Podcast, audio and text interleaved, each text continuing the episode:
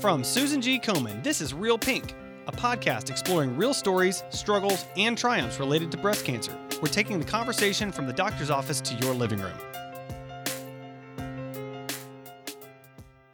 This is Real Pink, a new podcast series where we're going to break down the stigmas and feelings of embarrassment and talk openly and honestly about just how difficult breast cancer can be. From diagnosis to treatment to living with metastatic breast cancer, to life after treatment ends.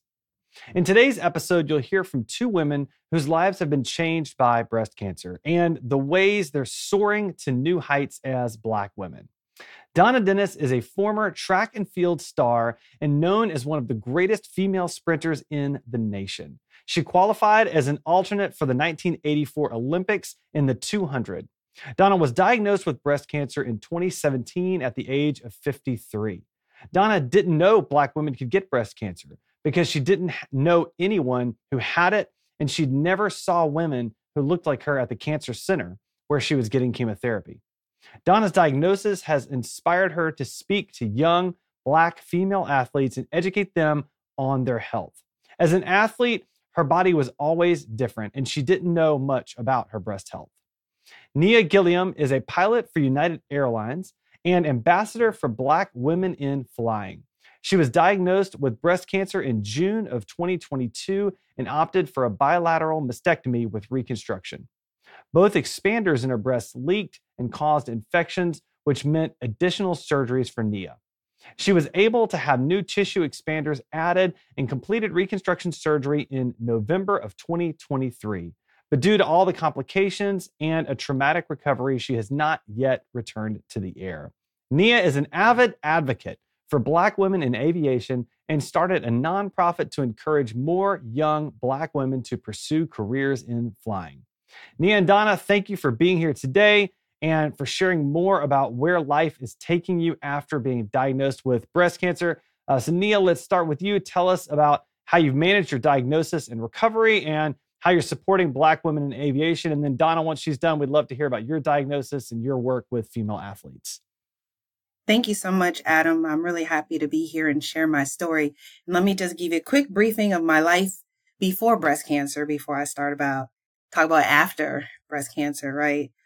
So um, people find it very exciting to know that I'm a pilot, and it is, and it's something that I've wanted to do since I was 10, right? So um, I never saw a black woman pilot. There's no one in my family that flies. So it was just uncharted territory. When I was 17, I actually ditched school um, in high school to go to a funeral to meet uh, my mentor. She was the first black woman pilot I've ever met. She happened to fly for United Airlines at the time and became my mentor. So let's fast forward. Um, went through all my training, college, became a professional pilot with the airlines. And this was in 2016. I'm flying internationally on a Boeing 787 aircraft and got a message on Facebook from another young lady who was interested in flying. Well, she flew for the military. Her name is Angel Hughes, and she wanted to transition to the airlines. So Angel and I had a conversation and talked about how few or underrepresented Black women are in professional flight decks. And from that conversation, we started an organization called Sisters of the Skies.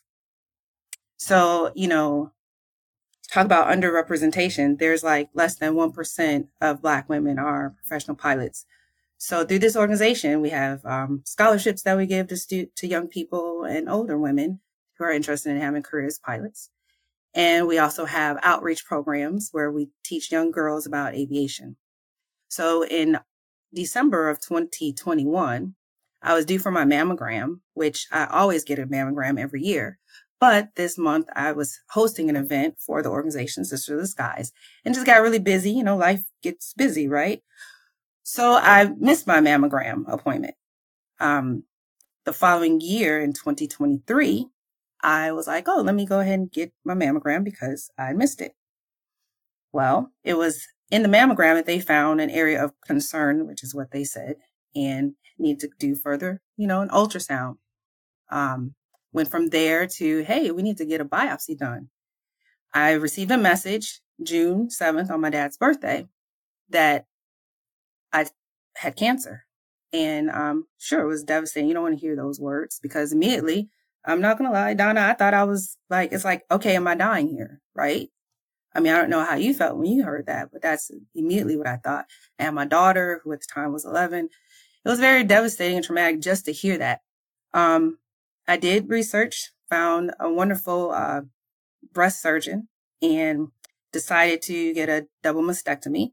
I had um, lobular cancer on the of the left breast. Um, it was a difficult choice, but it was the best choice for me, a double mastectomy. My troubles came after the cancer was removed and with the um, reconstruction portion. Like Adam mentioned, you know, I end up having infections in both my breasts with the tissue expanders. So I had two emergency surgeries. So from August, I had a surgery. I had another surgery in October 2022, then another one in November 2022. Into the next year, because I had to heal from that, I ended up getting another plastic surgeon and started all over again and had three more surgeries, my last one being in November. But here I am, just healing from 16 months of surgeries and recovering. And um, that's been my journey. I'm so grateful for the support system that I've had. I don't know, Donna, how you, you know, manage the emotional toll that the diagnosis and being a survivor has put on you. But for me, it was a lot of journaling and just, you know, a community of support. So that's my story. And I really want to hear yours, Donna. Well, I got diagnosed at the age of 53. It was July of 2017. The funny thing is, I, um, as an athlete, of course, as I always say, that was 100 years ago, right? Now I'm in my 50s, but I still work out. You know, I, I keep in shape, all of that. And I like to sleep in an athletic bra. That's what I like. I don't do it all the time, but I like that feeling of support. And one night I had on my athletic bra and I went to position myself in a minute, meaning position my breast in it, right? And when I did it, I felt the lump. And right then and there, I just started crying because everything you hear was breast cancer, breast cancer. I never thought, hmm, will I get breast cancer? I thought, when will I get it? Because why would I be any different from anybody else? So when I felt that lump at that time, I knew I have breast cancer and it would be on a Friday. So I had to wait the whole weekend until Monday. And I called my doctor, told her that I felt the lump. She had me come straight in and then she felt it. And from there, she knew that I, I needed to go get an ultrasound. Something have, had to be done. And so she found me a place to go and I got there and, you know, everybody was concerned and then they wanted me to do a biopsy. And so the biopsy came. Now, afterwards, I was getting dressed and when I came out of it, all the doctors and the nurses, they all was lined up to wish me well. And to me, that was a sign of them telling me more likely I have breast cancer. Right. Now, of course, they couldn't say anything to me until the results of the biopsy came. But I'm like, I think they know by the feel and all of that, you know.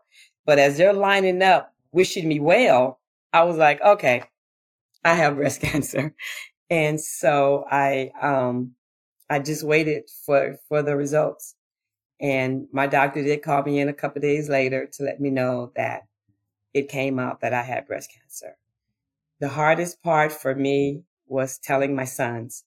I have two sons. At the time, one was a senior in high school. The other one was a sophomore. And I didn't want my son's senior year to be about his mother having breast cancer. Um, not to mention it was his birthday weekend and I wasn't going to dare tell him anything to ruin his birthday weekend. But I did tell my family.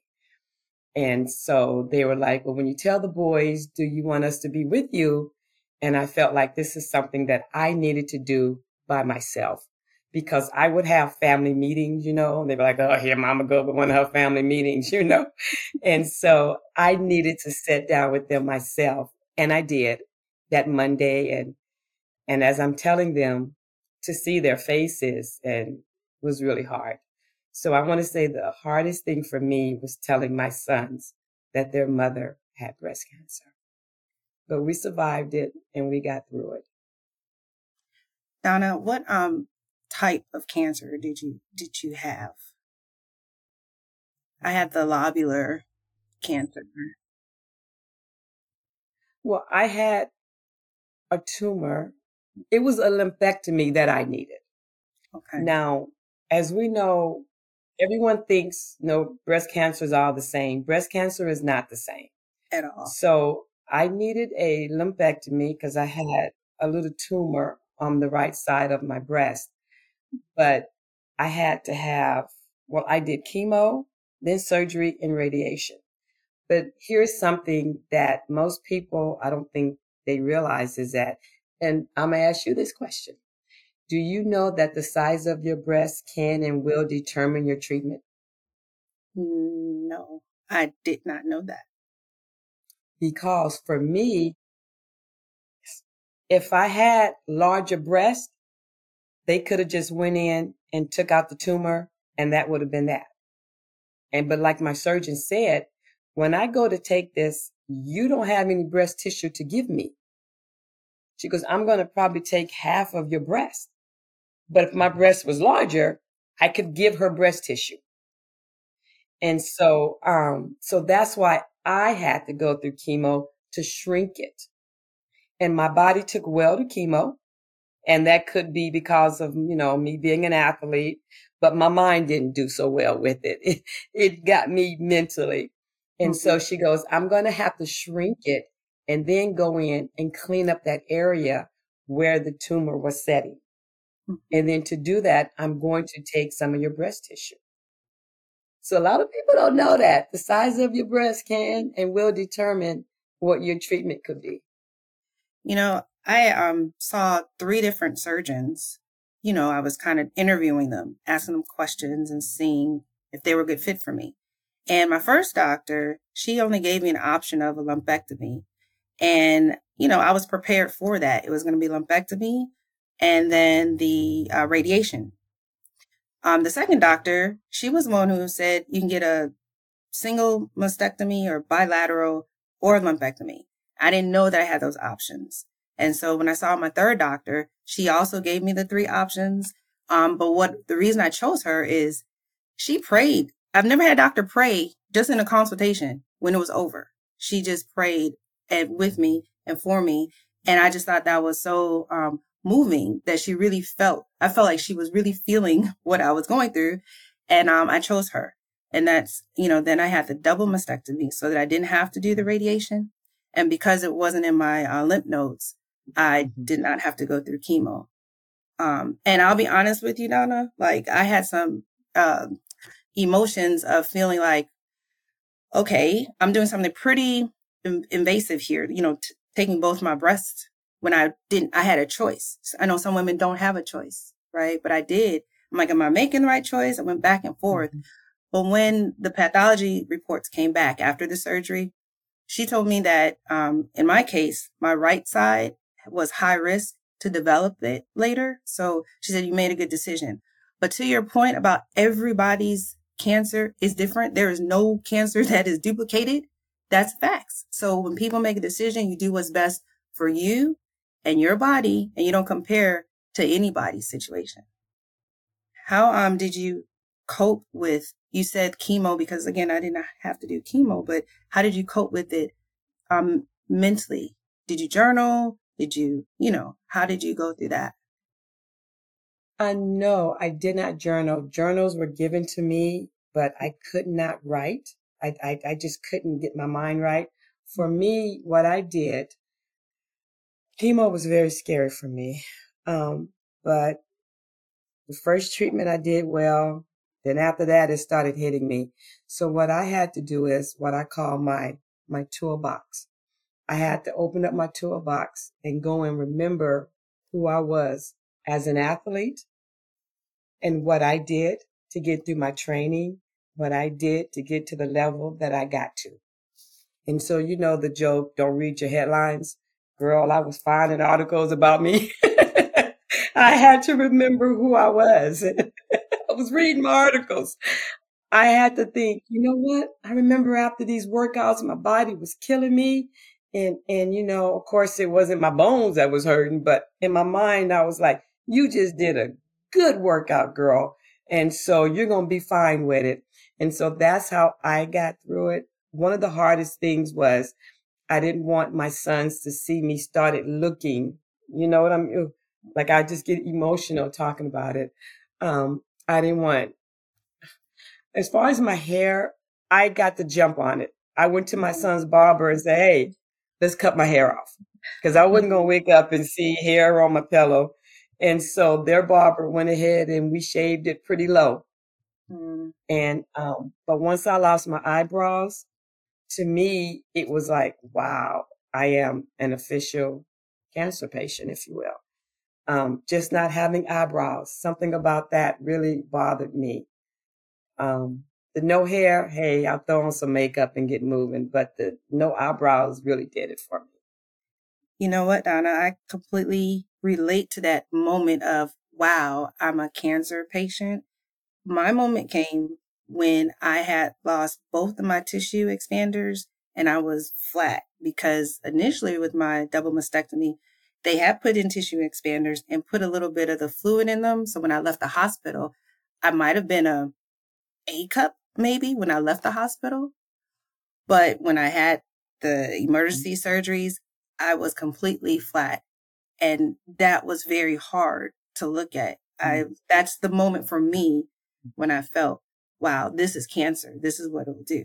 You know, and, and in that moment too, I'm like, I can't imagine having that, having to go through chemo, losing hair, losing eyebrows. Like people don't understand this is emotionally devastating. Mm-hmm. Um, and much like you, I love what you said. You had to remember who you are. Remember who you are. That's, I, I had a moment where I was like, okay, this may be me for the rest of my life. Cause if I go through the surgery again and my body doesn't take to the tissue expanders, I'm not doing this anymore. I'm alive. I'm just going to have to live bold and breathless. Right. And I had that moment of, yeah, remember mm-hmm. who you are. You're mm-hmm. more than this. The word is live. Live. Mm-hmm. Live. Mm-hmm. Yes, for mm-hmm. sure. Yeah, you have to remember who you are. And so that's why I definitely want women to understand mammograms save lives. You have to get your mammogram. They do save your life because well, early detection is very important. Early detection will save your lives. I know sometimes, you know, we black women or women period, but you know, we feel like we have to take care of our families. You know, I was a single mother you know, so I have to take care of my sons and we put ourselves in the back burner. But I've always gotten my mammograms. I've always gotten them. And when I felt that lump in July, I was due for my mammogram in August.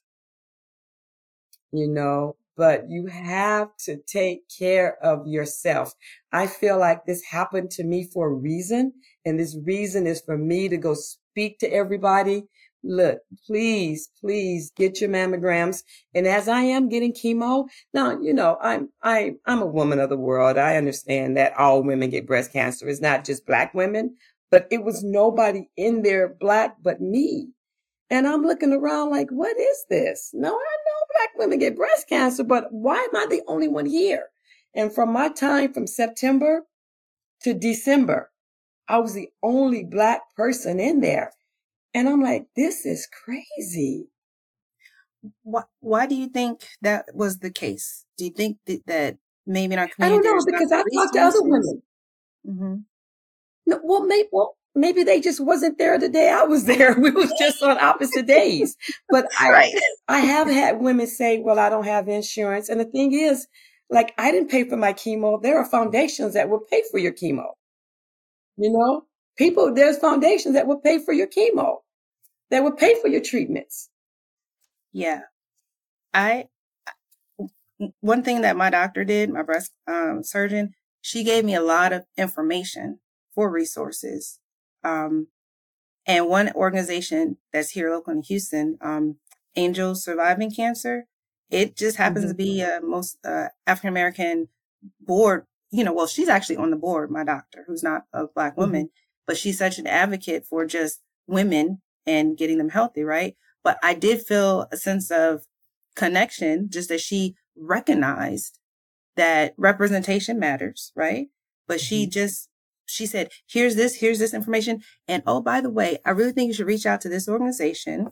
And um, she told me it's, you know, mostly black women in this organization, but I think it would be a good uh, resource for you to go to for help and um, community. And I appreciate that. Like it representation matters, whether it's having to go through cancer, whether it's being an athlete, an Olympian, maybe, you know, even being a pilot, it's just being able to connect with people who have similar experiences.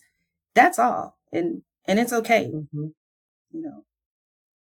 You know, and even as an athlete, like what I want these young girls to understand is when you become an athlete, you start learning your body. You start learning when your hamstring is sore, when you have shin splints, when your quad, you know, you learn that girls can pull a groin muscle.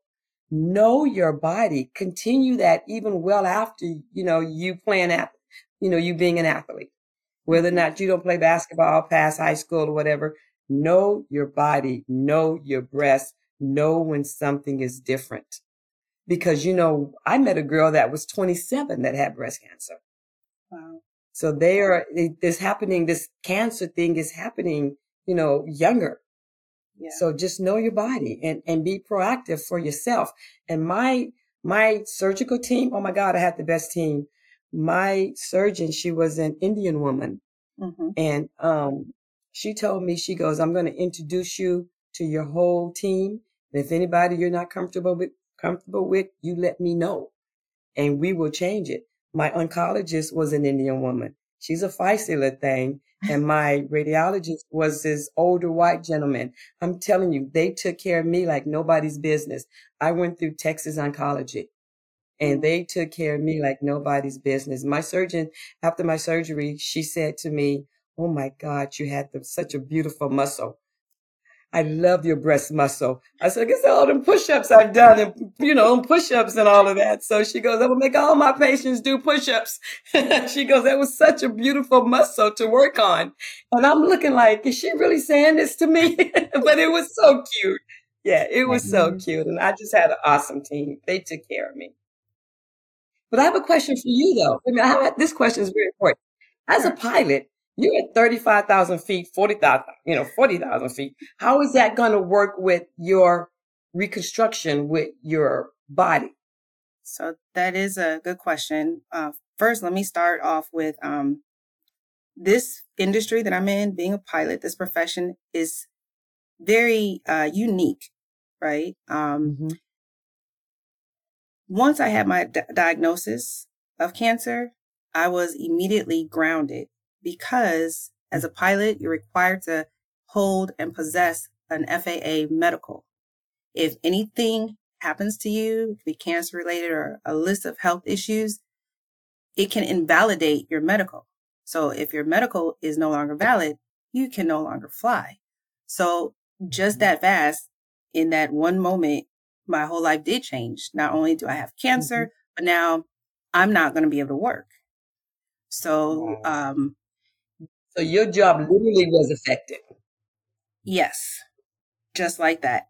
And if I don't get better, I don't get to work again. Like this is what I've wanted to do since I was a child and I accomplished my goals, my dreams, and now it could all be over. God has other plans. Uh, the cancer is gone, mm-hmm. so I can get my job back, but it's a process. So Yay. once, yes, so once the cancer was removed, I then had to submit all of my records, all my lab work, like everything to the FAA. They then do all their assessment, reading through everything, and then they turn uh-huh. around and issue a special issuance medical. And all that means is every year when I go to get my flight physical, because um, normally you just go get your flight physical and you pass and you go to work, right? But with a special issuance, you have to get first go to your breast surgeon or your oncologist, whoever is um, you're under at that time, get the okay from them that your health is still good. You know, there's no um, reoccurrence. Um, you're so still healthy. Have you known any other pilot that had gone through this female period? I did actually. And they were very helpful in this process, especially okay. with getting my medical back. So that was a blessing because mm-hmm. I was trying to navigate this, uh, you know, not knowing how this works. So, mm-hmm. um, every year for five years, I have to first go see my um, breast uh, surgeon who has to see me anyway every like six months, get the okay that I'm good and healthy. Then bring that documentation to my um, FAA, um, aviation medical examiner. And then they see that and they're like, okay, then they can continue with the other flight physical. And then I get my medical. So I have to do that for five years. I'll be back at work, hopefully around Aprilish time frame. Um, and then, like nice. I said, I'll, yeah, everything will be back to normal. I'll just be operating just under the special issuance. And they, you know, just make sure that you're constant, consciously aware of your health and wellness. Right. That five years, right. I'll go back to normal. Yeah. So that's the, um, like some women, some women, you know, they can go through chemo and they can go back, they can go to work the next day or, you know, if they're feeling good, but we can't do that. We can't go through chemo. We can't, it's, it's a lot of rules that are followed. So it definitely affects this profession. I can imagine. I can imagine. Well, uh, ladies, I, I really appreciate all that you shared. I, I just have one question I want to make sure we cover uh, before before we're done here. So, um, it's easy to get lost after a life altering experience um, like you've both been through. Uh, what advice do you have for someone that's listening who's currently experiencing a life change because of breast cancer and does not know what the future holds for them? Always think positive and don't lose yourself. Do not know who you are. Like I said, if you were this bad athlete, know that. If you were this piano playing, you be this piano playing. You remember who that person was. You know, if you beat everybody in chess, you go back and you beat everybody in chess. Always think positive and know that you do not walk alone in this. You got sisters that you don't even know that is supporting you and praying for you. I'm going to echo what Donna says. Like, you really, really have to stay positive. There's days where you're not going to meet, and those days, don't hesitate to reach out to your community, your family, your friends, your loved ones they want to embrace you and let you know no matter what, it's going to be okay. And just got to stay positive. I journaled and I also just a quick, uh, I guess a plug. I did the Susan G. Komen, uh, three, three day, 60 mile walk. And I met so many other survivors and people who did actually lose some loved ones, but just rallying around other people with like experiences or unlike, but just are very compassionate and understanding. It helps. You don't have to do this alone, and please don't even try. Right. Don't. That's right.